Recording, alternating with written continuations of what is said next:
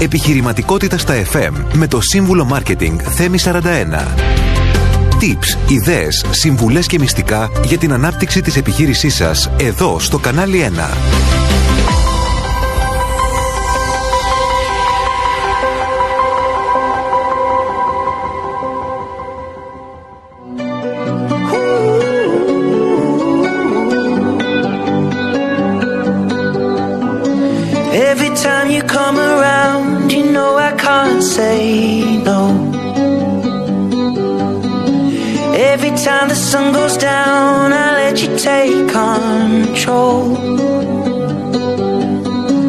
Φίλες και φίλοι, καλησπέρα σας. Καλώς ήρθατε στην εκπομπή Επιχειρηματικότητας στα FM. Close. Είμαι ο σύμβουλος Marketing Θέμη 41 και θα είμαστε παρέα εδώ για μία ώρα. Something wonderful.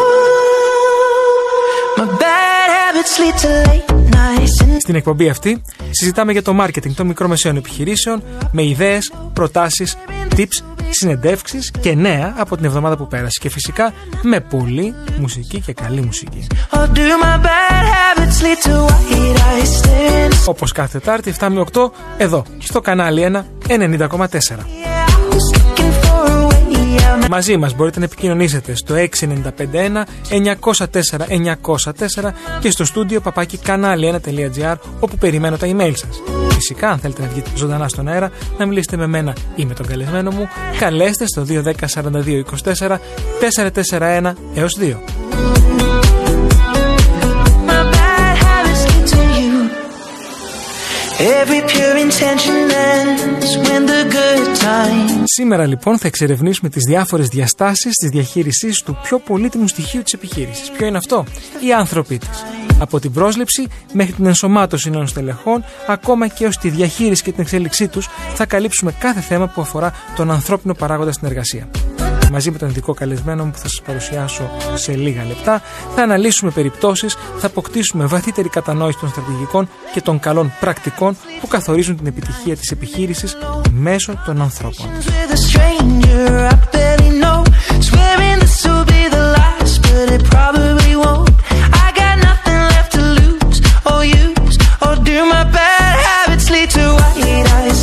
τώρα θέλω να σας παρουσιάσω το σημερινό μου καλεσμένο, το Γρηγόρη Λεμονή. Γρηγόρη, καλησπέρα, καλώς Καλησπέρα ήρθες. και από μένα. Έχουμε κάνει πολλές εκπομπές και στην τηλεόραση και στο ραδιόφωνο και χαίρομαι που είσαι εδώ ε, μαζί μας σήμερα. Άρα είναι η δική μου. Ε, HR ε, Σύμβουλος Ανθρωπίνου Δυναμικού. Πλέον, ναι. Έτσι, HR Consultant. Ασχολείσαι πολλά χρόνια με τη διαχείριση του ανθρωπίνου δυναμικού, κυρίως με την ανέβρεση, με το talent. Τα τελευταία χρόνια, ναι. Αλλά έχεις περάσει και από μεγάλες επιχειρήσεις και από μικρές. Έχεις Ναι, ναι. κάνει και το κομμάτι του consulting σε μικρές επιχειρήσεις. Οπότε θεωρώ ότι είναι πολύ χρήσιμο και σημαντικό να μας κατευθυνει για αυτό που, όπως είπα και στην εισαγωγή μου, αποτελεί το πιο πολύτιμο asset, το πιο πολύτιμο στοιχείο μέσα σε μια επιχείρηση και πόσο μάλλον σε μια μικρομεσαία επιχείρηση, και σε όλες βασικά, που είναι οι άνθρωποι της. Σωστό.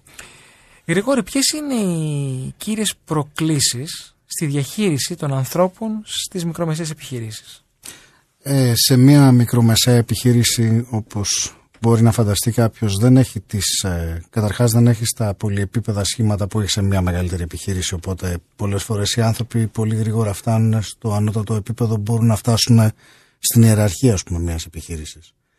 Επίσης μικρομεσαίες επιχειρήσεις είναι συνήθως οικογενειακές οπότε κάποιος γίνεται μέλος ίσως και μιας οικογένειας και των εκτεταμένων θεμάτων που μπορεί να έχει μια Ε, οικογένεια. φυσικά. Έτσι. Οπότε δεν είναι εύκολο και για όλους μια μικρομεσαία επιχείρηση και επίσης δεν, άμα μιλάμε για διαχείριση των ανθρώπων ε, εκεί είναι πολύ πιο βαρύνο το κομμάτι της ιδιοκτησίας ή του ανθρώπου που τρέχει εν πάση περιπτώσει την επιχείρηση ειδικά σε μικρές επιχειρήσεις των 5, 6, 7, 10 ατόμων οι άνθρωποι είναι πάρα πολύ κοντά και δεν υπάρχει οργανωμένο τμήμα που να βοηθάει να διαχειρίζεται οπότε καταλαβαίνεις ότι Αυτό το πολύ καλά, βοη- το πολύ κοντά βοηθάει.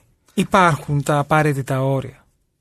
Ε, τώρα αυτό είναι κάτι το οποίο θα πρέπει να μάθει ο καθένας να τα βάζει τα όρια όπως τα βάζει κάπου και στην οικογένειά του και στις σχέσεις του. Είναι θέμα σχέσεων οι επιχειρήσεις τόσο μικρές, σε τόσο μικρή κλίμακα. Οπότε ναι, βοηθάει και δεν βοηθάει. Όπως σε κάθε σχέση, όσο πιο κοντά είσαι, κάποια πράγματα θα σε βοηθήσουν, κάποια πράγματα δεν θα σε βοηθήσουν. Ναι, μου φαίνεται Λογικό είναι. εξαιρετικά δύσκολο αυτό που λέμε έτσι όμορφα και μ, ελαφριά και εύκολα ότι πρέπει να μπαίνουν όρια. Όταν είστε πέντε άνθρωποι οι οποίοι κατά μέσο όρο δουλεύετε μαζί πολλά χρόνια. Για τις μικρομεσαίες ε, Ναι, είναι αυτό μεγάλο, ε, με- μεγάλο χρόνο παραμονής. Πώς τι, όταν έχεις δει τον άλλο παντρεύεται, να κάνει παιδί, να ε, στεναχωριέται, να χαίρεται με στην προσωπική του ζωή πια, γιατί φέρνει την, ε, τη ζωή του μέσα στην επιχείρηση. Μου φαίνεται πάρα πολύ δύσκολο να μπορεί να βάλεις αυτά τα όρια τα οποία θα βοηθησουν στην αύξηση της παραγωγικότητας.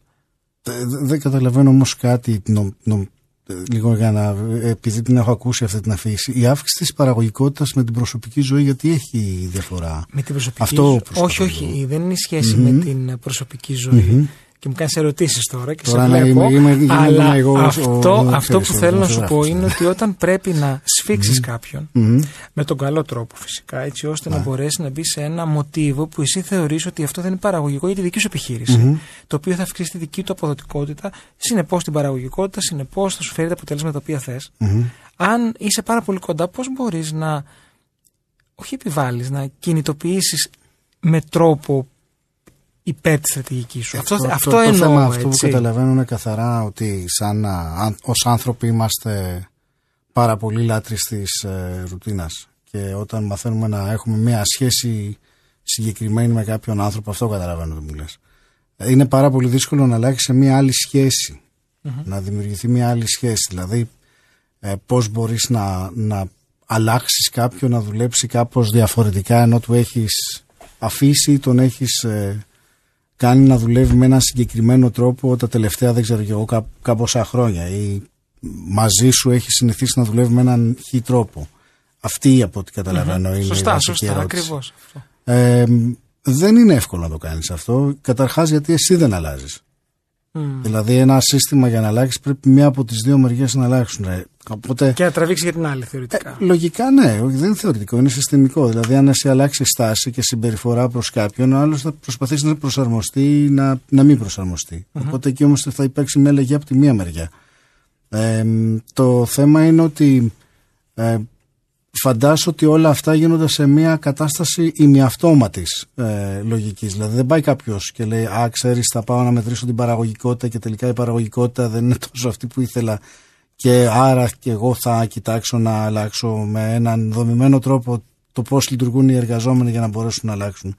Συνήθως υπάρχει μια εντύπωση του τι είναι παραγωγικότητα και αν είμαστε παραγωγικοί και με βάση εντυπώσεις και όχι ε, σκληρά δεδομένα παίρνονται κάποιες αποφάσεις και εκεί δημιουργείται λίγο είναι η, η σύγχυση ε, του τι θέλουμε να αλλάξουμε και το πώς θέλουμε να αλλάξουμε.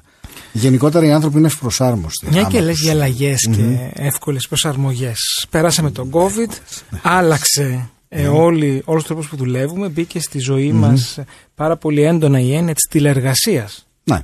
Έχω την αίσθηση όμως ότι οι Έλληνες εργοδότες δεν την πολύ προτιμούν σε αντίθεση με τους ξένους. Νιώθω ότι θέλουν να βλέπουν τον εργαζόμενο στο γραφείο. Δεν ξέρω αν έχει γίνει συγκριτική μελέτη Ελλήνων ξένων. Η Εγώ αίσθηση ξέρω σου; ότι είναι παντού αυτό, μια τάση να ξαναγυρίσουν οι άνθρωποι στα γραφεία. Ο- Οι λόγοι που μπορεί να φανεί περίεργο που ζητάνε και πολλές φορές οι εταιρείες να γυρίσουν στα γραφεία οι άνθρωποι και με τις ευλογίες λίγο και κάθε κυβέρνηση είναι ότι καταρχάς χαλάει η μικροοικονομία όταν είσαι στην, ε, στο σπίτι σου. Και αυτό δεν το έχει ανοίξει κανένα στο θέμα ότι όταν οι άνθρωποι δουλεύουν από το σπίτι δεν γίνεται καμία κατανάλωση σε hubs που είχαμε συνηθίσει ώστε από εκεί να πηγαίνουν οι ροές, οι χρηματορροές ας πούμε.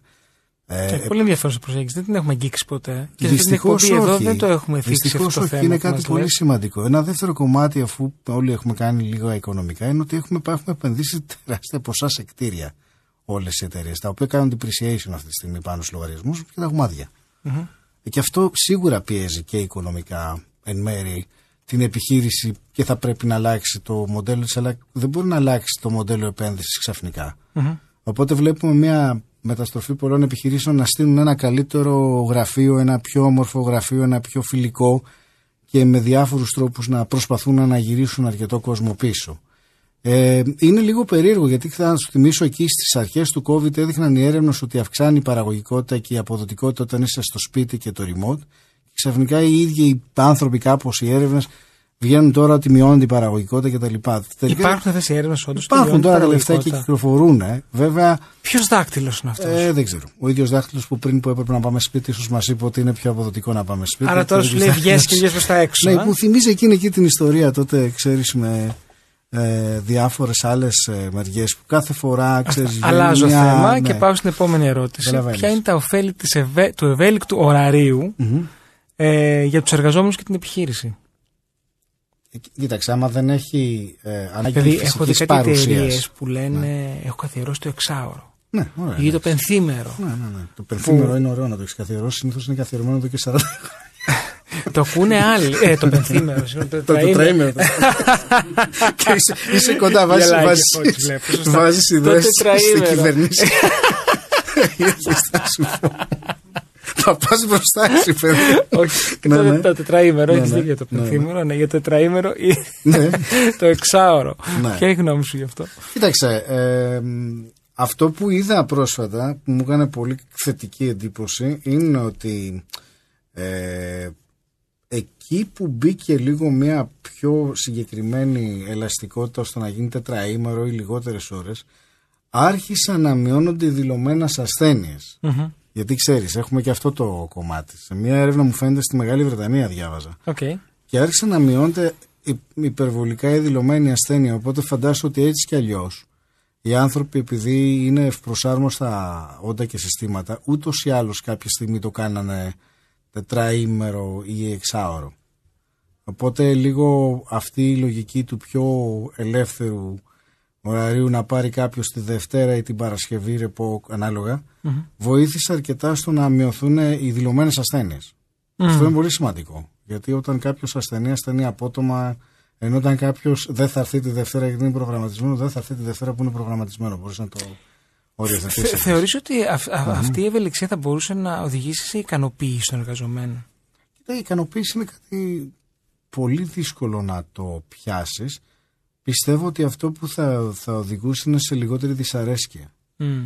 Δεν είναι σίγουρο αν θα είναι ικανοποιημένος. Η ικανοποίηση με τη μη ικανοποίηση δεν είναι το ίδιο.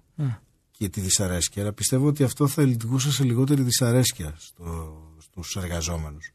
Μου φαίνεται οτιδήποτε έχει να κάνει με έλεγχο και ε, επιβολή ή έλλειψη εμπιστοσύνης, οι εργαζόμενοι πλέον πιστεύω εκεί είναι που αντιδρούν. Ότι δεν τους έχεις εμπιστοσύνη.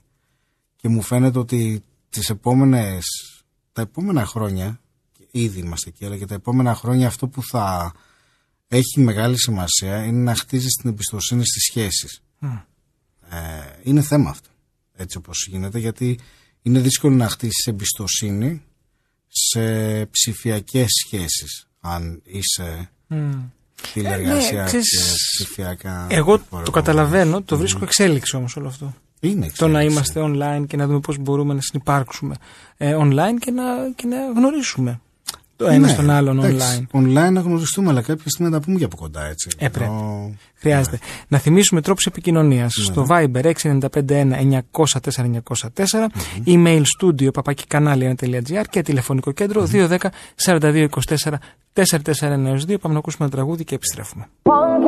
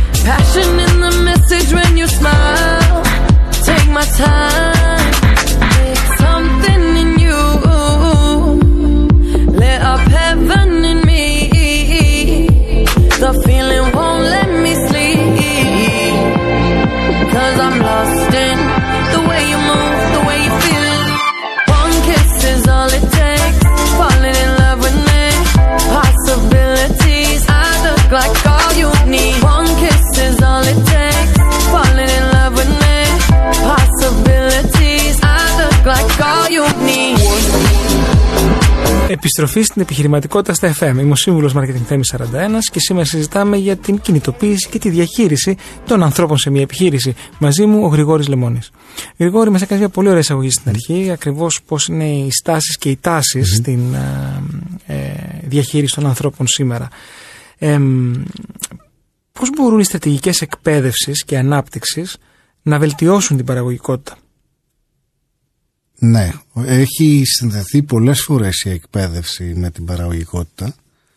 Ε, θα πω το πάρα πολύ απλό ότι πολλές φορές και ένα διάλειμμα χωρίς να χρειαστεί να αυξήσουμε την παραγωγικότητα και να δει κάποιος κάτι μπορεί να αυξήσει ας πούμε την ε, δημιουργικότητα, όχι απαραίτητα την παραγωγικότητα τη δημιουργικότητά του να, ή να μπορέσει να χτίσει μια σχέση με τους συναδέλφους του υπό άλλες συνθήκες και σιγά σιγά έμεσα να επηρεάσει και την παραγωγικότητα όπως τη μετράει όπως είπαμε κάθε επιχείρηση που δεν είμαι σίγουρος και πώς τη μετράει. Ε, μου φαίνεται ότι η εκπαίδευση πολλές φορές ε, χρειάζεται ανεξαρτήτως αν θα έχει ε, πώς να το πω, κάποιο αντίκτυπο στην παραγωγικότητα. Έχω την αίσθηση όμως ότι η Το 100%. εκπαίδευση ναι, δεν είναι μέρος της κουλτούρας των ε, Ελλήνων επιχειρηματιών. Ε, μου φαίνεται αν εννοείς τη μικρομεσαία επιχείρηση μικρομεσαία. και στο εξωτερικό έχεις αυτό γιατί και από μεριά logistics, ε, ας το πούμε έτσι πολύ απλά, το να λείψει ένας εργαζόμενος που έχεις δύο ας πούμε ή έναν, θα πρέπει να κλείσεις την επιχείρησή σου εκείνη την ημέρα ή εκείνες τις ώρες για να τον εκπαιδεύσεις, οπότε θα πρέπει να σκεφτείς κατά πόσο είναι η εκπαίδευση κάτι το οποίο σε συμφέρει περισσότερο από το να εργαστείς. Άρα θεωρείς ότι είναι η απουσία από το πόστο εργασίας ή είναι το κόστος της εκπαίδευσης; Ή είναι η έννοια του πώς θα βοηθήσει η εκπαίδευση; Και τα τρία. Ε, καταρχάς ξεκινάμε από το πολύ απλό. Το κόστος της εκπαίδευσης συνήθως είναι το πιο χαμηλό από όλα τα κονδύλια. Το πιο μεγάλο είναι ότι εκείνη την ημέρα θα πληρώνεις ένα οχτάωρο και δεν θα εργαστεί, ούτε θα σου φέρει έσοδα εκείνη η στιγμή για αυτόν τον άνθρωπο έτσι. Και το δεύτερο είναι ότι αν μιλάμε ότι θα πρέπει μέσω της εκπαίδευσης να αυξηθεί η παραγωγικότητα, είναι πάρα πολύ δύσκολο αυτό γιατί η εκπαίδευση μπορεί να είναι συνεργητική στο να αυξήσει την παραγωγικότητα και όχι ο κύριος παράγων αύξησης της παραγωγικότητας. Δηλαδή αν δεν έχει ας πούμε τα εργαλεία κάποιος, δεν έχει σωστό λάπτοπ ή κάνει καθυστερήσεις στο σύστημά του, πολλές φορές είναι καλύτερο να κοιτάξεις εκεί αν θες να αυξήσεις παραγωγικότητα ή να αυτοματοποιήσεις διαδικασίες. Ε, πιστεύω τώρα και με τα νέα συστήματα μπορεί να γλιτώσεις κάποια κομμάτια. Συ- συζητάμε πολύ για τη λέξη πηγη- ε, παραγωγικότητα. Τι ορίζουμε παραγωγικότητα; Αυτή είναι το θέμα. Τι, τι ορίζουμε Αυτό. παραγωγικότητα; Τι ορίζει εσύ κατά τη γνώμη σου και την εμπειρία σου με τις επιχειρήσεις; Ε, ε, αναλόγως τώρα σε κάποιες ε, παραγωγικές επιχειρήσεις είναι πόσα στους παραγόμενους τόνους έχεις ανά ώρα Θα ε, μπορούσε. παραγωγής προϊόντος ή πόσες πωλήσεις κάνεις ε, ανά άτομο ας πούμε. ε, διάφορους τρόπους μέτρησης παραγωγικότητας κανένας δεν είναι τέλειος ε, επίσης άμα πάμε σε μια ε, λογική ας πούμε marketing όπως ε, μετράς εσύ είναι πόσα Leads θα μπορούσε leads, να είναι, ναι, θα πόσα μπορούσε το share of like voice. conversions μπορούν να γίνουν, πόσο share of voice πολύ σωστά. Αλλά όπως γνωρίζεις όλοι οι όροι της παραγωγικότητας είναι τρωτοί. Δεν είναι κάτι το οποίο είναι στο 100% ότι ε, μ, μπορείς να τη μετρήσεις στο 100%. Δεν είναι, ε, πώς να το πούμε, μια ε, ακριβής επιστήμη. Οπότε έχεις κλάσματα. Ναι, ο- συνήθως στην οπότε θεωρητικά στην αξιολόγηση του προσωπικού που οφείλεις να κάνεις, χρησιμοποιείς αυτούς τους δείκτες. Μπορείς να τους χρησιμοποιήσεις άμα τους μετράς ε, και αν έχεις κάνει μια κάπου πιο μετρήσιμη κουλτούρα αλλά ε, μπο- ε, η- η- το να δώσεις μία άποψή σου προς το προσωπικό με πολύ συγκεκριμένο τρόπο και με πολύ τελικά τρόπο για το τι μπορεί να για το τι κάνει καλά ίσως καλύτερα. Να πας με μια πιο ε, appreciative ας πούμε λογική. Ε, πάντα βοηθάει. Πάντα θα βοηθούσε κάποιον να του πεις τι κάνει καλά και τι ίσως θα μπορούσε να διορθώσει λίγα καλύτερα να του πεις τι κάνει καλά ας πούμε από το να του πεις τι μπορεί να διορθώσει. Μπορεί να ακούγεται περίεργο αυτό, αλλά αν το ενισχύσεις αυτό που κάνει καλά, το κάνει καλύτερα. Ενώ αν πας να του διορθώσεις κάτι που δεν κάνει καλά, δεν το κάνει ποτέ καλά. Άρα, ποιος είναι ο τρόπος να τον βελτιώσουμε; Ε, ή δεν μπορούμε να τον κοίταξε, βελτιώσουμε; Μπορείς να τον βελτιώσεις. Αν ένας έχει. Εξαρτάται τώρα. Αν κάποιος είναι πολύ οργανωσιακός, οργανωτικός, το να του πεις ότι αυτό την οργάνωση κάνει το ακόμα πιο οργανωτικό, ναι, θα, θα γίνει καλύτερος. Γιατί αυτό Οκ. είναι η τάση του. Αν τώρα είναι οργανωτικός και εσύ θέλεις να τον κάνεις δημιουργικό και δεν έχει τάση δημιουργικότητας, δεν θα τον βοηθήσει ιδιαίτερα. Θα προσπαθήσει, αλλά δεν θα κάνει κάτι. Οπότε καλύτερα να δεις τι θες εκείνη τη στιγμή να, να μπορέσει να κάνει ο άνθρωπος και να μην τον πιέσει να γίνει κάτι άλλο από αυτό που είναι. Μου θέτεις κάτι πολύ συγκεκριμένο. Η ερώτηση εδώ είναι τι θεωρούμε έναν καλό εργαζόμενο σήμερα, ποιες είναι οι δεξιότητες που Κοίταξε. κάνουν τον εργαζόμενο Ναι. καλό σήμερα; Γιατί ο, ο οργανωσιακός, πώς το είπες; Οργανωτικός. Στην, οργανωτικός, στην οργάνωση. Κοίταξε, εγώ θεωρώ ότι ο, ο- η καλύτερη δεξιότητα που κάνει ένας, ε, κάνει έναν- τον εργαζόμενο να ξεχωρίζει είναι κατά πόσο μπορεί να επικοινωνήσει. Ε, η επικοινωνία έχει και οργάνωση.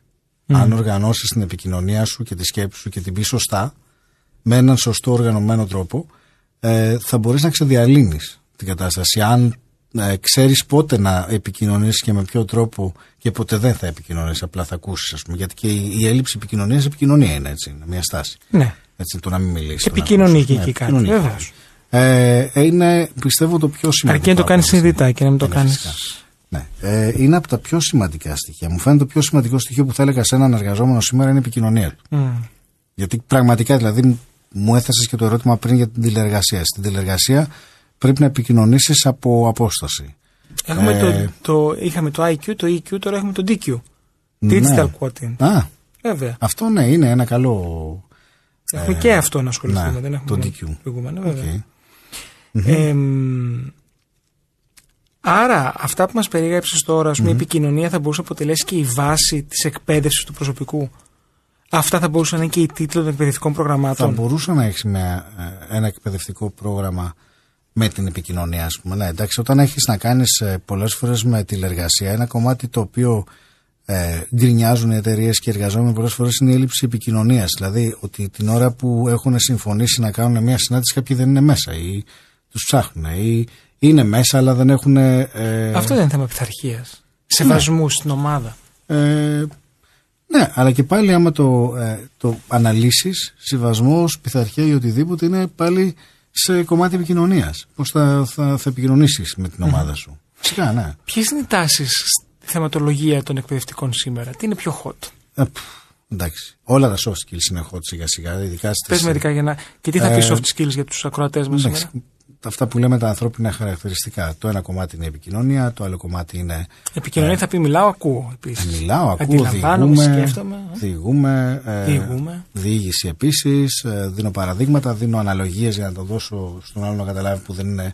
τόσο της τεχνικής δικής μου τι ακριβώς το εννοώ, θα του βρω μια αναλογία από το δικό του το κομμάτι να καταλάβει τι μιλάμε κλπ. Είναι πάρα πολύ σημαντικό αυτό γιατί θα δείτε και στους γιατρούς, ας πούμε, πλέον οι γιατροί δεν είναι αυτό που σου λέω εγώ και τελείωσε, ας πούμε, είμαστε σε μια κυβερνητική η οποία πρέπει να εξηγήσει τον άλλον γιατί έχει πάρα πολύ πληροφόρηση. Α, ναι, άρα το, λειτουργείς ως curator. Ναι, ναι, κάπως Πια. έτσι. Ναι. Δεν, Οπότε, ε, μετά ε, είναι ένα παλιά κομμάτι... οι γιατροί τρελαίνονταν. Πω, πω ήρθε να μου πεις Ναι, ναι, ναι. αυτό και τα Ναι. λοιπά και τα λοιπά. Ναι. Τώρα το έχει αλλάξει το σύστημα. Ναι, ακριβώς. Και έτσι έχει αλλάξει γιατί έτσι παντού. πρέπει. Έτσι έχει αλλάξει Παντού, Και- όχι, δεν είναι μόνο και στους οι γιατρούς. δάσκαλοι. Στο digital marketing πας στο και σου digital λέει ο marketing. πελάτη στο CPC, ας πούμε, γιατί είναι Ναι. 3 και όχι 0,2. Ναι, ακριβώς. Αν εξηγήσει αυτό. Ναι. Και τέτοια πράγματα. Οπότε, επειδή είναι και πιο διαβασμένοι και είναι ημι, οι- πολλοί είναι και ημιμαθείς, θα πρέπει λίγο να τους Σωστά. να τους, ε, καθοδηγήσεις να ότι κάνεις είναι και αυτό είναι confront. σωστό. Και, Και αυτό και διάβασες Ναι, και αυτό και τα λοιπά. ακριβώς. Άρα έχουμε επικοινωνία. Έχουμε ένα άλλο κομμάτι που έχει να κάνει με αυτό που είπες πριν την ομαδικότητα, αλλά με διάφορους τρόπους ομαδικότητας. Γιατί η digital ομαδικότητα είναι πολύ διαφορετική από την ε, ομαδικότητα που Φυσική. έχεις να κάνεις στη φυσικη Με φυσική παρουσία, μάλλον. Για να, ε, ή ένα υβριδικό κομμάτι, ας πούμε. Ε, σου πω πολύ απλά ότι οι τελευταίε εταιρείες πιέζουν πάρα πολύ τους ε, διευθυντές, ειδικά να γυρίσουν πίσω. Ε, στις, ειδικά σε εταιρείες που έχουν πληροφορική ή αντικείμενα που έχουν, γυρίζουν οι διευθυντές, πάνε στο γραφείο και τελικά ξανακάνουν teams από το γραφείο. Ε, το οποίο είναι κάτι περίεργο, ας πούμε. Ε, αλλά πάλι θα πρέπει, ξέρεις, να, ο τρόπος ο οποίος προσπαθείς να μπει ομαδικά μέσα σε μια εταιρεία και σε μια, συγγνώμη, σε μια κατάσταση ε, να σκεφτείς πόσο είναι digital και πόσο είναι ε, κομμάτι φυσικής παρουσίας. Οπότε, ναι, η ομαδικότητα τώρα... Νομίζω έχει κι άλλα, αλλά Έχει πάρα πρέπει πολλά, όμως έχει να πάρα πάω πολλά. σε ένα διάλειμμα για Ναι, ναι, διαφημίσεις βεβαίως. και επιστρέφουμε. Fuck you, any mom, any sister, any job, any broke ass car, and that's just you call art. Fuck you, any friends that I'll never see again. Everybody but your dog, you can all fuck off. I swear I meant to mean the best when it ended. Even tried you started shit. Now you're texting all my friends asking questions. They never even liked you in the first place. Dated a girl that I hate for the attention. She only made it two days. What a connection. It's like you'd do anything for my affection. You're going all about it in the worst ways. I was into you,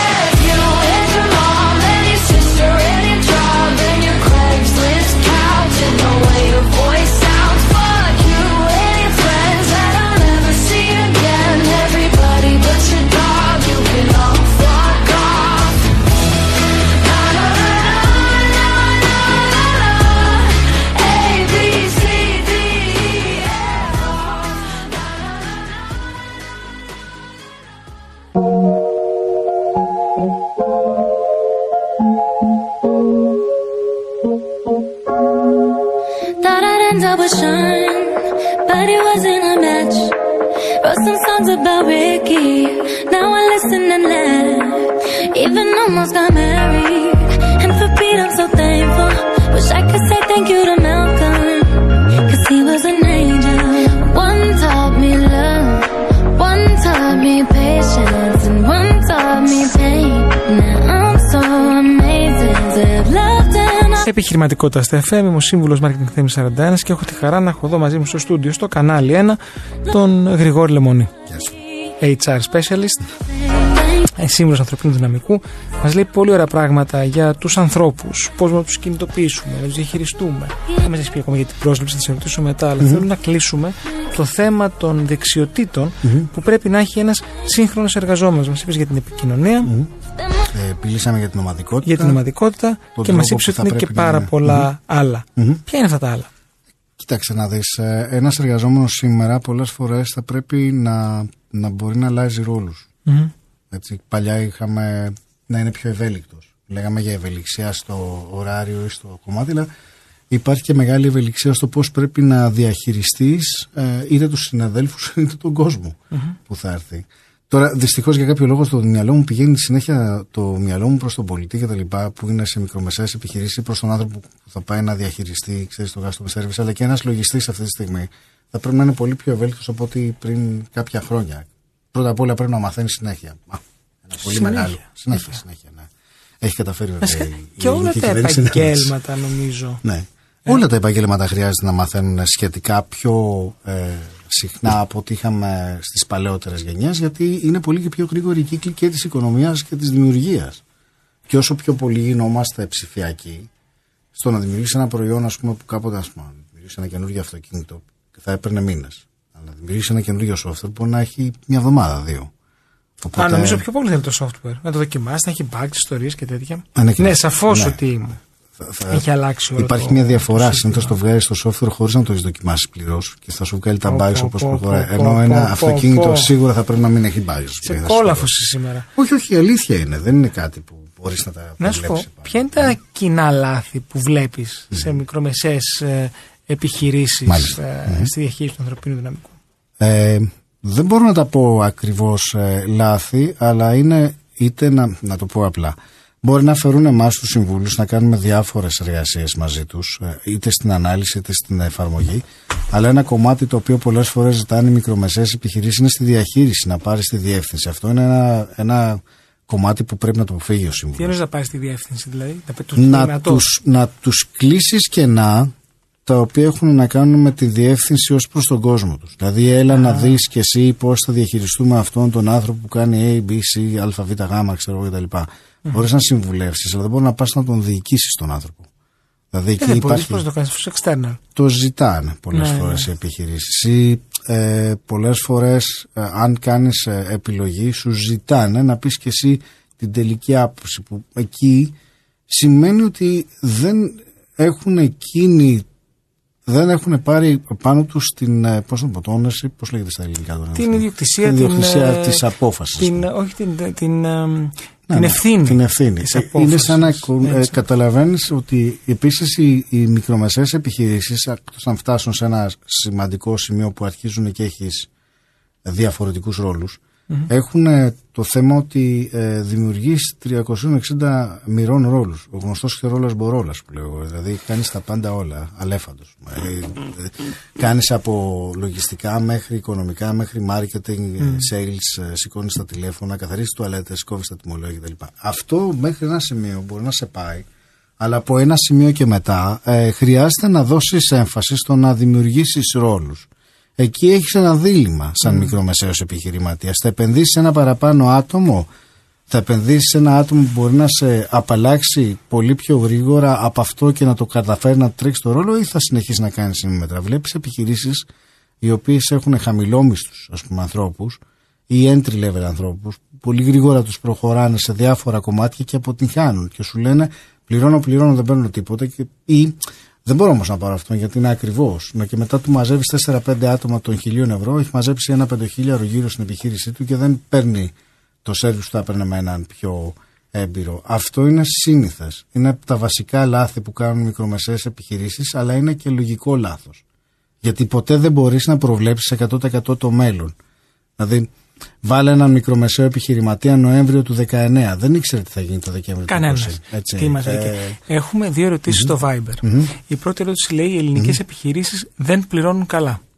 με βάση; Δεν ξέρω. Ωραία Έτσι αυτό. γράφει. Προφανώς Ναι. εννοεί ότι ε, η μισθή δεν είναι ικανοποιητική. Ισχύει αυτό κατά τη γνώμη σου. Εκεί είναι λογικό να μην είναι μισθή. Σε κανένα δεν πρέπει ποτέ κάποιος εργαζόμενος να είναι ικανοποιημένος με το μισθό του. Θα έχει πάθει κάτι.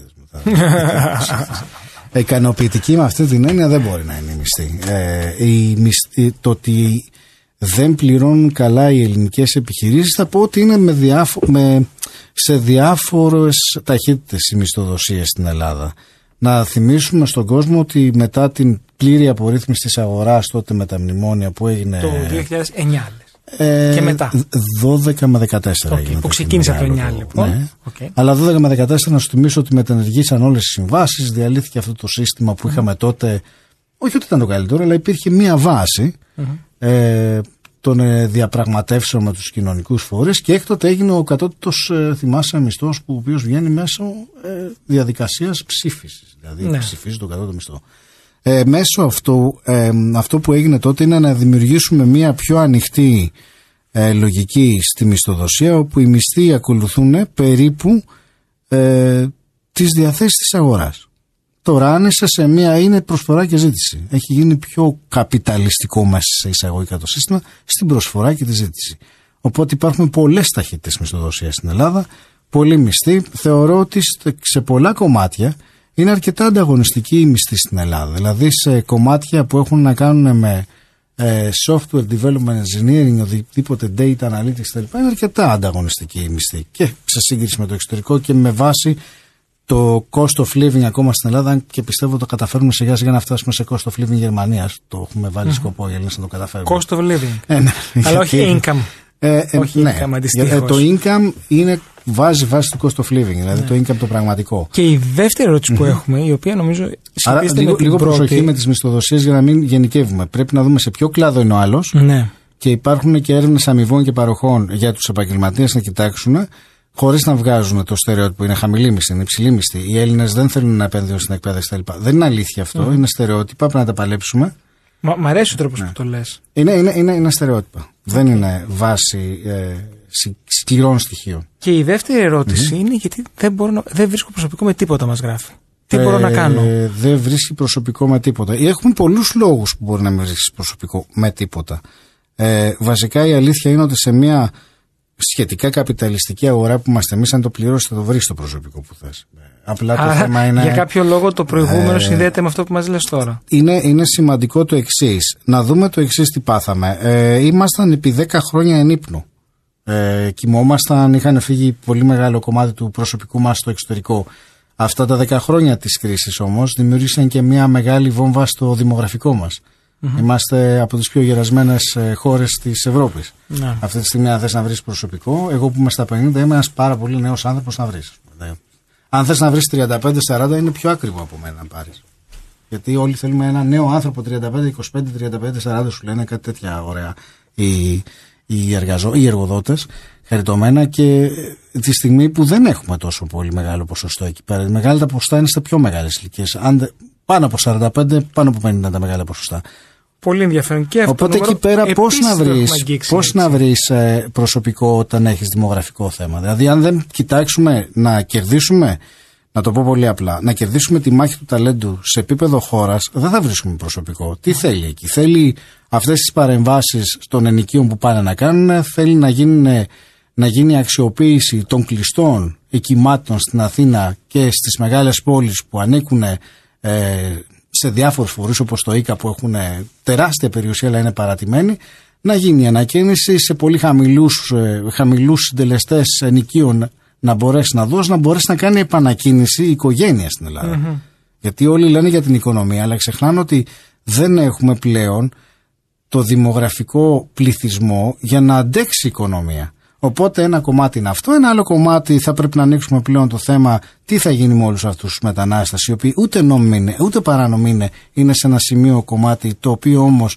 από ό,τι φαίνεται και από μελέτες θα πρέπει κάποιο να νομιμοποιηθεί μέσα σε εισαγωγικά Και να γιατί να αφομοιωθεί στην κλείσει. Μα κοινωνία. έχει αφομοιωθεί. Κάποιο κομμάτι έχει αφομοιωθεί. Τώρα έχεις παιδιά δεύτερης γενιάς και δεν έχουν ηθαγένεια. Μμ. Δεν έχει λογική.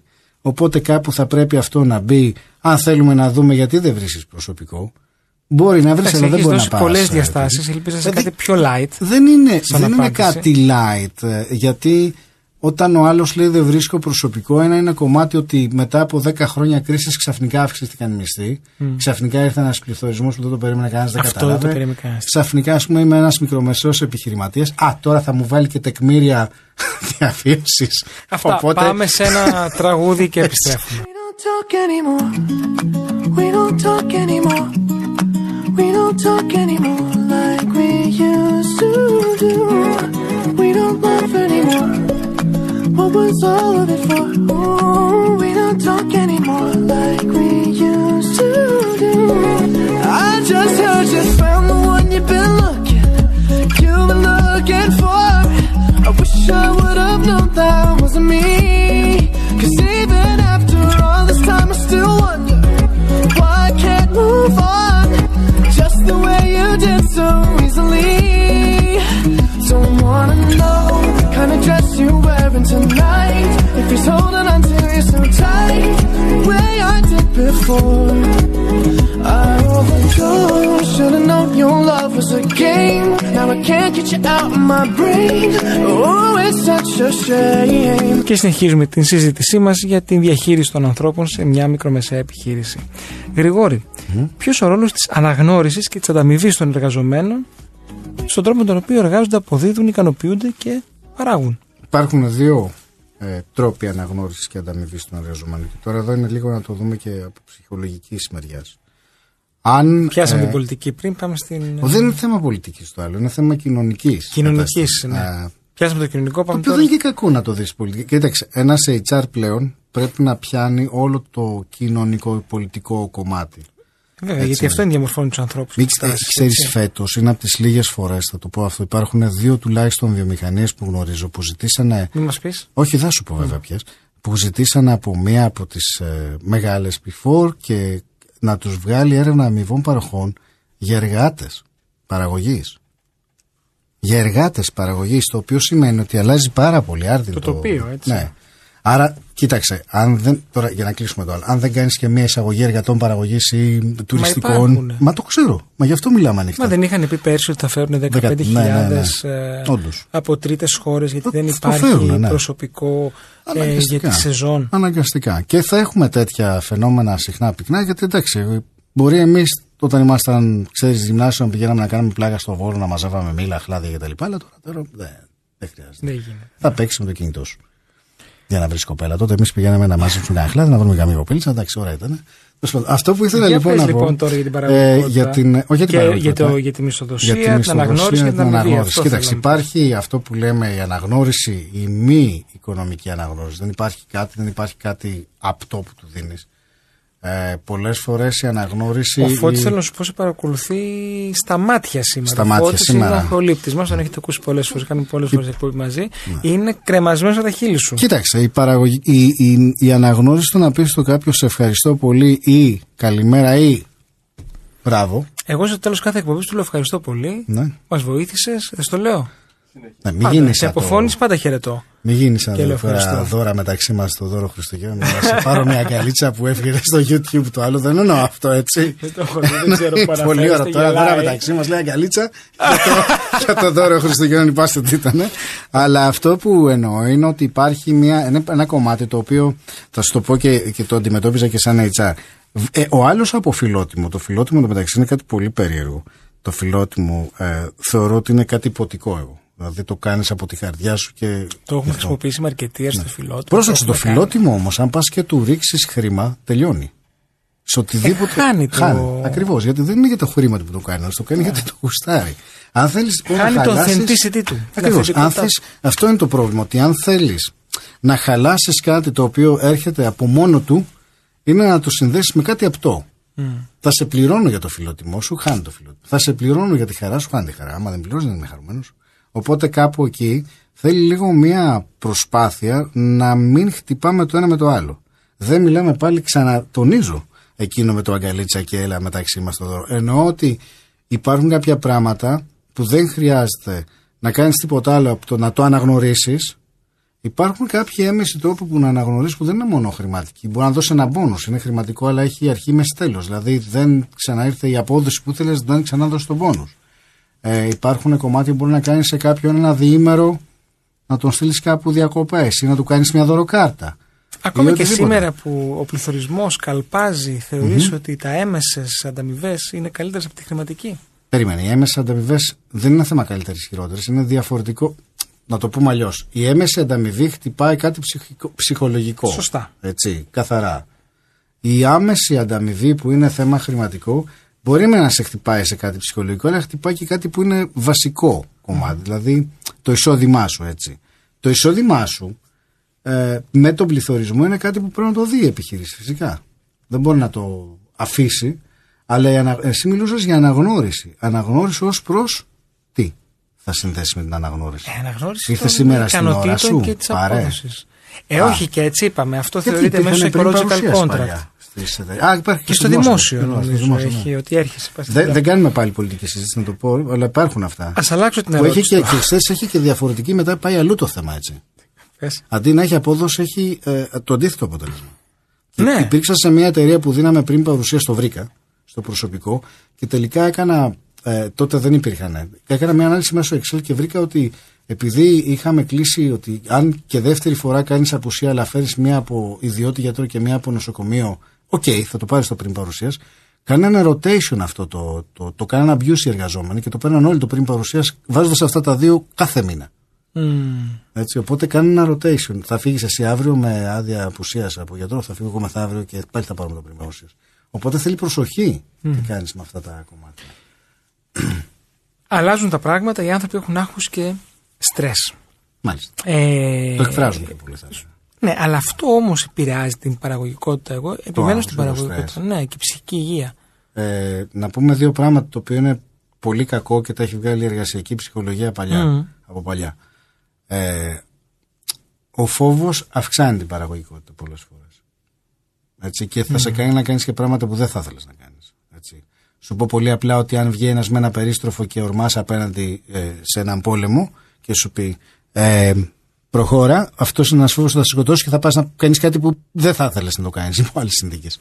Επίσης, το στρες ως ένα σημείο χρειάζεται για να έχεις παραγωγικότητα. Εννοώ ότι όταν θες να, να παλέψεις ή όταν θες να ανεβάσεις ρυθμούς, δεν μπορεί να έχει άνευ στρες. Θα σηκώσεις στρες. Πρέπει να, Πρέπει να δώσεις στρεσαριστείς, ένταση. να δώσεις Ε, ένταση. βέβαια. Από ένα σημείο και μετά μπορεί να σε ε, εξουθενώσει το στρες.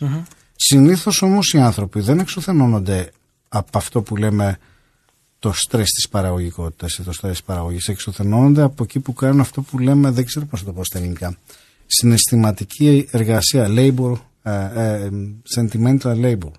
Συναισθηματική εργασία, ναι, έτσι. να Δηλαδή, δεν θέλω να σου πω ότι δεν να σε πνίξω αυτή τη στιγμή με κοιτάς με αυτό το ύφος, αυτό το, το ηρωνικό ύφος, ας πούμε. Αλλά κρατιέμαι, κρατιέμαι, κρατιέμαι και είμαι σοβαρός απέναντί σου. Και Αλλά εκεί μέσα κάνω κα- ένα υπάρχει emotional labor. μέσα. Αυτό κοχλάζει το κάτι, emotional ε; labor που κάνουμε στις εταιρείες πολλές φορές δημιουργεί αυτό που, που λέμε το κάψιμο, το, το, Το το burnout. Το burnout ναι. Συνήθως έρχεται από κάτι τέτοιο. Δεν έρχεται από κάτι το οποίο. Είναι όταν αναγκάζεσαι να μην μπορείς να εκφράσεις το συνέστημά σου. Μμμ. Οπότε όταν δεν μπορείς να εκφράσεις το συνέστημά σου σε έναν χώρο εργασίας ή έχεις τοξικό συναισθήμα, αυτό που λέμε, υπάρχει μια λέξη που το λένε οι Άγγλοι σε άπτεστα ελληνικά, toxic positivity. Τοξική θετικότητα. Ναι. Ε, άμα δεις Δύο πάρα αντιφατικά πολύ, πράγματα, Όχι, έτσι. είναι πολύ πφ, λογικό. Ένας άνθρωπος έρχεται στην εργασία ολιστικά Μμμ. και με τα συν και με τα πλήν συναισθήματα. Αν εσύ του πεις ότι μόνο συν θέλω εδώ, μόνο, μόνο θετικά συναισθήματα, μόνο χαμόγελο, εδώ δεν επιτρέπεται να είμαστε κατηφείς, εκεί τον ενοχλείς, του λες να είναι τοξικά θετικός. Είτε αισθάνεται άσχημα, είτε αισθάνεται καλά, να είναι θετικός. Αυτό είναι emotional labor. Πολύ ενδιαφέρον. Πολλά πράγματα μας έχεις πει σήμερα, Γρηγόρη. Ξανακάνουμε Να σου άλλη πω, εκπομπή. άμε, ε, όλα αυτά όμως, πες ότι τα εντοπίζουμε σε μια επιχείρηση Ναι, και θέλουμε να τα αλλάξουμε. Υπάρχει αυτό που σε λέμε... μικρομεσαία πάλι. Σε, ναι, κυρίως. Οκ. Ε, γενικότερα. Αλλάζει τον ιδιοκτήτη. Τι να παγάγεις. Ε, το γνωστό το resistance in change, η αντίσταση στην αλλαγή. Ναι, Πώς μπορεί να διαχειριστεί; Γιατί κάθε αλλαγή φέρνει μια άρνηση. ναι. Και όλα αυτά τα ωραία, ας πούμε αυτό που είπες, που, το μοτίβο που εντόπισες στην εταιρεία αυτή που παίρνανε τα, Ναι, ναι, ναι, αυτό. Ναι. τα, τα πριμ παρουσίας, προφανώς το αλλάξατε. Όχι, κάτι δεν μπορούσαμε κάνατε. γιατί είχαμε κάνει συλλογική σύμβαση. Εξαιρετικά, με το σωματείο, εξαιρετικό, οπότε έμεινε για πάντα. εξαιρετικό. Αλλά εντάξει. Πολύ ωραία. Είναι Συνεχίζει case, το rotation. τι κάνουμε, τι κάνουμε σε αυτή την αντίσταση; Ε, σε μία. Κοίταξε. Να πούμε ότι το, το resistance to change είναι ένας φυσικός νόμος. Άμα πάω να σε σμπρώξω, από αδράνεια θα μου φέρεις αντίσταση. Άρα Σωστά. δεν υπάρχει περίπτωση να υπάρξει αλλαγή χωρίς αντίσταση. Το θέμα είναι ε, όταν είσαι σε μία αίθουσα και ανακοινώνεις αλλαγές να ακούς πολύ θετικά σχόλια ή παγωμάρα. Εκεί πρέπει να ανησυχήσεις. Αν ακούσεις αντίσταση είσαι σε πολύ καλό δρόμο. Γιατί κανένας δεν θέλει στην ουσία να αλλάξει. Είμαστε λάτρεις της ρουτίνας οι άνθρωποι. Και γενικότερα τα συστήματα έχουμε μία ε, ε, αναγεντροπία να γυρίσουμε πίσω εκεί που ήμασταν ε, πριν. Οπότε θα κάνεις μια εντροπία και μια αναγεντροπία λένε συστημική. Οπότε δεν είναι κάτι κακό. Μην περιμένεις να κάνεις αλλαγή χωρίς να υπάρχει κάποια αντίσταση. Γιατί να αλλάξω; Άρα είναι μέρος του παιχνιδιού.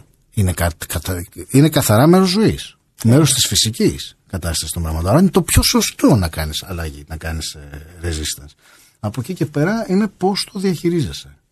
Πώς διαλέγεις να το διαχειρίζεσαι και πώς έχεις συνηθίσει ε, και ο κόσμος της επιχείρησής σου να το διαχειρίζεσαι. Άρα Φα- είναι θέμα κουλτούρας και εκπαίδευσης. Είναι τώρα, άμα πας στο στρατό που είναι αποφασίζουν και διαδράζουν, ρε παιδιά, πρέπει να το συζητήσουμε αν θα πάμε να πιάσουμε Δεν θα το γίνει λόφο τίποτα απέναντι. ποτέ. Θα σε κοιτάνε σαν να έχεις κατέβει από τον Άρη. Ναι, Όχι, ναι, δεν ναι. θα σε πιστεύουν κιόλας. Ναι. Θα υπάρχει αυτό που λέμε μία αμφισβήτηση. Τι, τι έπαθε ο σήμερα αυτός; Ναι, δεν πάει καλά. Κάτι δεν πάει καλά. Έχει, έχει πολύ πλάκα γιατί πάνε σε κάτι σύμβουλους coach, life coaches, ξέρεις και τα ξενύχια, γυρίζουν πίσω στην εταιρεία τους και κάνουν ένα, μια Ναι. Ένα- συμπεριφορά. Που δεν έχει εφαρμογή. Που δεν, όχι, δεν, δεν τους έχει πει και ο coach θες να γυρίσεις πίσω και ξαφνικά από εκεί που είσαι ένας κέρβερος. Θα γίνεις ένας γλυκούλης. Ο άλλος δεν μπορεί να Ε, προσαρμοστεί. Λέει, Υπάρχει τι αλλαγή. Πάμε να ακούσουμε ένα τραγούδι και επιστρέφουμε.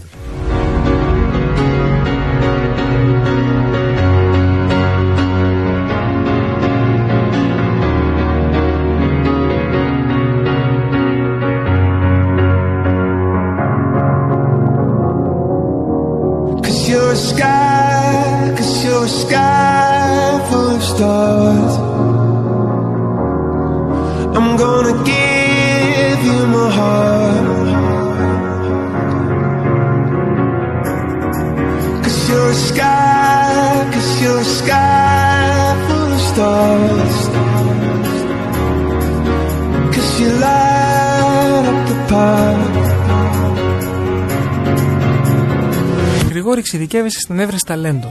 Ποιες στρατηγίες χρησιμοποιείς στο να βρεις αυτά τα ταλέντα; Καταρχάς, έχουμε ένα μεγάλο networking. Εμείς, λίγο οι headhunters, έχουμε το χρόνο να γίνουμε λίγο αυτό που λέμε βλαχοδήμαρχοι. Δεν, δεν ξέρω πώς, πιο επιστημονικά μπορώ να το θέσω. Έχουμε πάρα πολύ κατανοητό. μεγάλα κομμάτια που ε, πλέον έχουμε τον νούμερο ένα digital ρουφιάνο που λέγεται LinkedIn. Συγγνώμη που το λέω έτσι, δεν υπάρχει κάτι πιο επιστημονικό να το πω. Οπότε, πολλοί από εμάς θα μπούμε και θα κάνουμε ε, μια ε, digital ρουφιανιά που λέμε. να βρούμε από εκεί μέσα. Δεν το, το Ας καλαμπουρίζουμε. βρούμε μια άλλη λέξη. Μια λέξη. Δεν Θα ξέρω την πώς να το προτιμούσα. πω αλλιώς. αλλά υπάρχει ένας, ανθ- ένα, ένα κομμάτι πλέον που έχει αλλάξει την κατάσταση όλη από τη στιγμή που βγήκε. Γιατί ποτέ δεν είχαμε ένα database με μερικά εκατομμύρια. Εγώ το βρίσκω άνθρωπων. καταπληκτικό το LinkedIn. Ναι, είναι καταπληκτικό, δεν λέω. Εργαλείο για, για να βρει εργασία αλλά και εννοείται. για B2B σκοπούς που δεν είναι το θέμα μας Πο- σήμερα. πολλά. Είναι ένα αλλά είναι community ειδικές. based. Πρέπει να το σκεφτεί κάποιος. Είναι ένα κοινωνικό Άρα, community λοιπόν, based. δικτύωση. Οπότε κάνεις δικτύωση ή κάνεις ένα κομμάτι από το LinkedIn ε, που πολλοί νομίζουν ότι αυτό είναι το headhunting, το recruiting. Το headhunting δεν τελειώνει και ξεκινάει στο LinkedIn. Δηλαδή έχει πολλά κομμάτια μετά. Θα πρέπει να έχεις ένα κομμάτι που να τρέχεις, να βρίσκεις συνέχεια ε, να είσαι μέσα στα φόρα, μέσα στην επικοινωνία, μέσα σε κομμάτια που πρέπει να κάνεις networking και φυσικό και θα πρέπει να έχεις όλες αυτές τις ε, που δεν σου αρέσουν κοινωνικό ή πολιτικό οικονομικές ιστορίες στο μυαλό σου που πρέπει να είσαι κοντά για να καταλαβαίνεις τα trend γιατί το ταλέντο Όχι, δεν μου αρέσουν. Είναι ναι, δεν, το δεν είναι ύφος θέμα- εκπομπής ναι, το εδώ ύφος είναι εκπομπής. επιχειρηματικό. Αλλά οπότε δεν φαντάσου ότι αγγίζω το αυτό. ταλέντο, Ναι. που, επιχειρηματικά μιλώντας, ε, κινείται. Και, και το ελληνικό φεύγει. Δεν έρχεται, φεύγει, έρχεται, φεύγει. Δηλαδή φαντάσου ότι είναι ένα αγαθό το οποίο κινείται εμείς, σαν Έλληνες, θα πρέπει αυτή τη στιγμή να μας χρωστάνε, γιατί αν θυμάμαι καλά με κάποιες ήπιες μελέτες, πρέπει να εξ- εξάγαμε περίπου 5 δις ε, ταλέντο μέσα στην κρίση.